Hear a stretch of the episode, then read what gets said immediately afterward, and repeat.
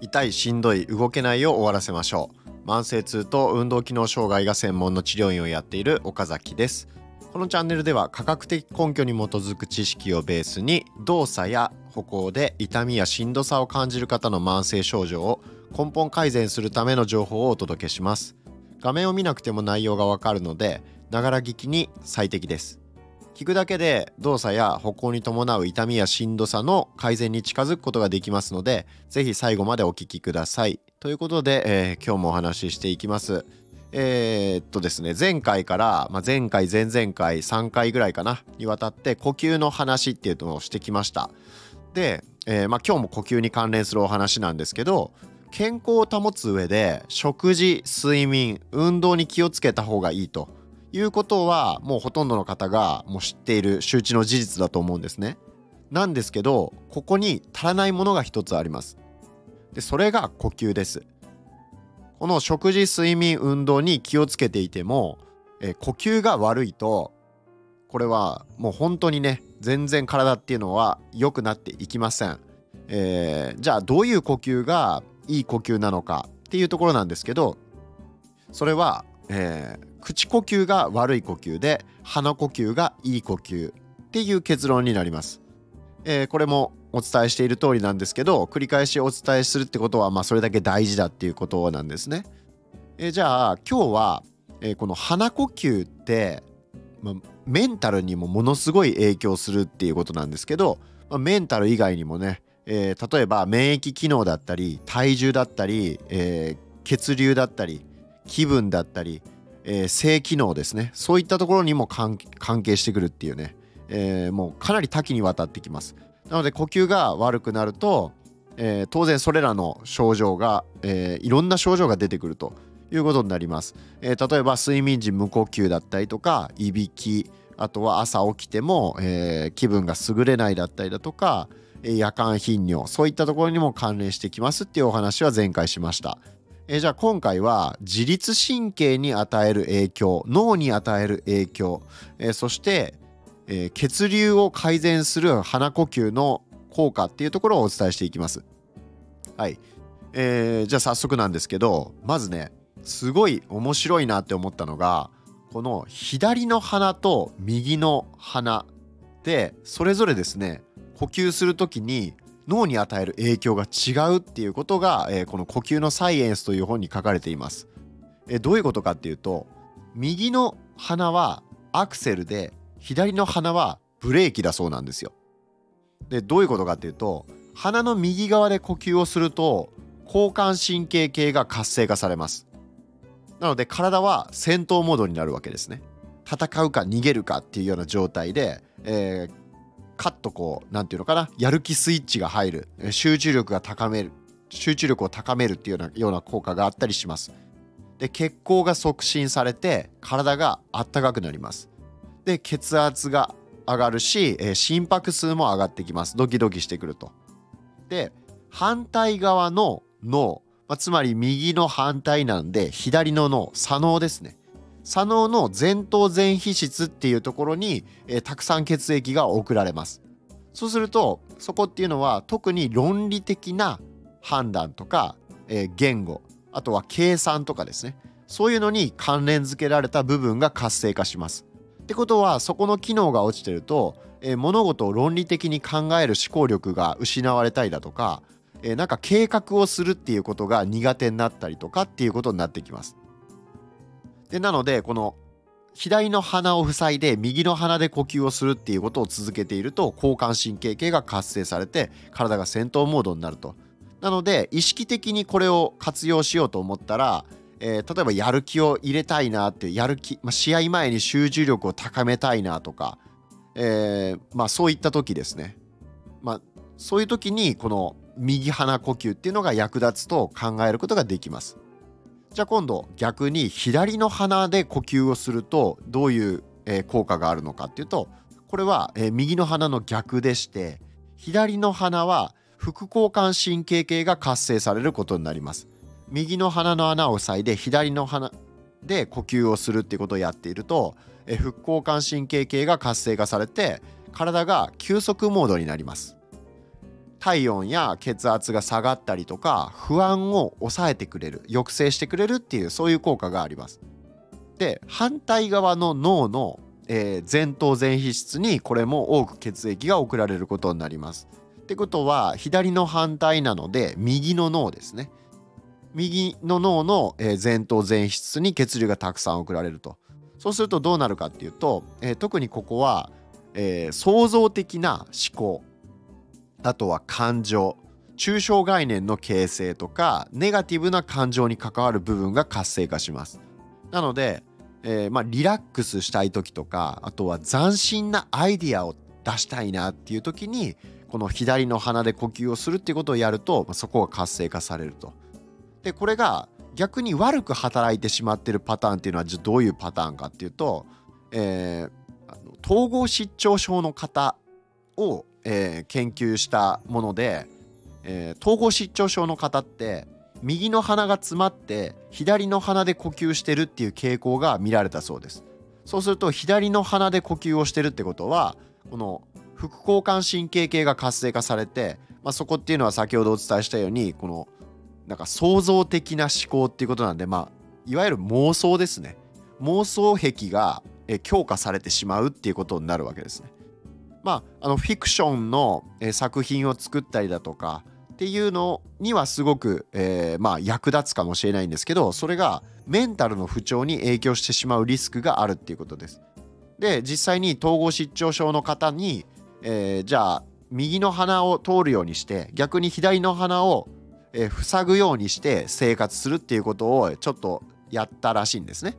そうするとその妄想の回数とか、えー、メンタルの不調っていうのが劇的に改善されたっていう例もあるそうです。まあなので、えー、まあ、メンタルの方にねものすごく影響してくると。で自律神経をね自分で調整することができる意識的に調整することができる方法っていうのはやっぱりメインの方法は呼吸になるわけですね。逆に言うと呼吸以外で意識的に自律神経をコントロールするっていうことはなかなかこれは、え難しいんじゃないかなっていうことがまあ言えますね。呼吸っていうのはね自分でこう意識的にコントロールできるじゃないですか。なんですけど例えばリラックスしたい時にリラックスしようリラックスしようって思ってもなかなかリラックスってしづらいじゃないですか。でなので、えー、例えばヨガで呼吸がね瞑想とかでもよく呼吸法とかって出てきますよね。それはまあいかにねあのそのメンタルを調整するコントロールすることにつながるかっていうのが、えまあ、このことからもよくわかると思います。えまあ、そういうわけなので、え普段右の鼻ばっかりで呼吸をしている場合は、えこれは交感神経が優位になってストレス反応まあストレス反応というかねあんまり長くなると交感神経が優位になりすぎるとこう体がね、えー、緊張がなかなか解けなくなってしまって筋肉が硬くなったりとかするっていうことに、えー、陥る可能性があります。そうすると、えー、背骨の分節運動っていうんですけど、えー、背骨をこうね自由にこう動かすっていうことができにくくなったり、まあ、要するに体が硬くなってしまうっていうことなんですよ。なので慢性的に体がもう硬いと筋肉が硬いと凝りができやすいなんかイライラしてるとまあ、そういう場合は、えー、この交感神経が優位になっている可能性がありますので、えー、そういう方はこの副交感神経を刺激するっていう呼吸法、えー、つまり、えこの右の鼻を塞いで左の鼻で呼吸をするっていうのをやってあげるとこの副交感神経系が活性化されて体がリラックスしやすいっていう状態に、えまあ、変えることができるという、まあ、そういうアプローチも一つありますよっていうことですね。えー、で次ですね。次はじゃあ一酸化窒素の量が、増えるよっていう話なんですけど、この鼻呼吸と口呼吸の大きな違いに一酸化窒素っていうものがあります、え、鼻呼吸をすることによって一酸化窒素の量が増えます、えー、血中の一酸化窒素の量が増える。で逆に口呼吸では一酸化窒素の量が増えないので、え血液がの流れがえー、悪くなってしまうと、えー、この一酸化窒素の効果っていうのは天然の血管拡張剤って言われるぐらい血管をファって開いてくれる作用があるんですね。で実際あの温泉ってありますよね。で温泉のに入ると何がいいかっていうとその一酸化窒素の量が増えるらしいんですね温泉でも。でなのであのまあけあのまあ、血流が良くなるっていうのは単純にその物理的にえー、温まってぬくもるっていうぬくもった結果血液の循環が良くなるっていうのもあるんですけどその一酸化窒素によるこの科学的に血管が拡張して血流が良くなるっていうそういうダブルの効果が物理的な効果とその科学的な効果っていうねそのダブルの効果で血流が促進されると。だから温泉に入ると、えー、自分の家で温泉に入るよりも、えー、もう何倍もね体がぬくもる保温効果が高いっていうのはそういう NO 一酸化窒素 NO っていうんですけど、えー、それの効果があるからっていうことも、えー、言えます。でじゃあ口呼吸と鼻呼吸でどれぐらいこの一酸化窒素の発生量に違いが出るかっていうとこれはなんと6倍だそうです。えー、鼻呼吸をするだけで、えー、口呼吸に比べて一酸化窒素の量が6倍変わるそうなんですね。めちゃくちゃ違いますよね6倍ですよ。ただ単に口呼吸から鼻呼吸に切り替えるだけで、えー、一酸化窒素の量が増える6倍増えるっていうことは逆に言うと普段口呼吸しちゃってる人っていうのは末端冷え症とかになりやすいっていうことですね。血液が十分に循環しにくい状態になってしまうっていうことです。なので特に、えー、手足が冷えてしまうとかもうなんかね、えー、寒がりだともう異様に寒がりだというような方はこの鼻呼吸がひょっとしたらできてないのかもしれません。普段から鼻呼吸に切り替える鼻呼吸を意識する。あとは寝る時に、えー、口にテープを貼るっていうのがあります、えー、マウステーピングっていうんですけどそういったこう方法を取ることによってこの鼻呼吸を促してあげる、えー、それで、え口呼吸から鼻呼吸に徐々に切り替えていくっていうことをやっていくとこの鼻呼吸でね生活できるようになります。でじゃあ一酸化窒素っていうのはどんな効果があるのかっていうところなんですけど、え、先ほどお伝えしたように血管を拡張してくれるっていう効果がめちゃくちゃあります。なので血行を促進して酸素が十分に細胞に届くようになるということですね。で他にも免疫機能だったり体重血行、えー、あとは気分ですね。あとは性機能あのー、まあ、え、勃起不全とかってありますよね。そういうのにも関わってくると。えどれも一酸化窒素の量が大きく関連してきます。でじゃあこの勃起不全の治療薬で有名なバイアグラってありますよね。バイアグラ。あれも、えー、実は一酸化窒素を血中に放出して毛細血管を広げるっていうので、あのー、まあ、勃起するっていうそういう薬なんですね。まあ、なのでいかにねこの一酸化窒素っていうものが、えー、性機能っていうところに、まあ、大きく関連してるかっていうことなわけですね。で、まあ、あとは、まあ、当然ねこう血流が悪くなるとあのー、良くないということはもうご存知だと思うんですね。えー、例えば「冷えは万病のもと」っていう言葉ありますよね。冷えは万病のもと。じゃあ冷えが何で万病のもとなのかっていうと血液の循環が滞ってしまうからですよね。血液の循環が滞るっていうことは細胞に十分な酸素が届けられない十分な栄養が届けられないっていうことになります。でこの酸素っていうのが、えー、非常に重要でして酸素が、えー、しっかりと脳に届かなくなってしまうと、えー、この口呼吸とか早く浅い呼吸ですね。そういった呼吸によって、えー、十分に脳に酸素が供給されないっていうことになるとめまいとかふらつきとかなんかイライラしたりだとか不安感がずっと続いたりだとか、まあ、そういう、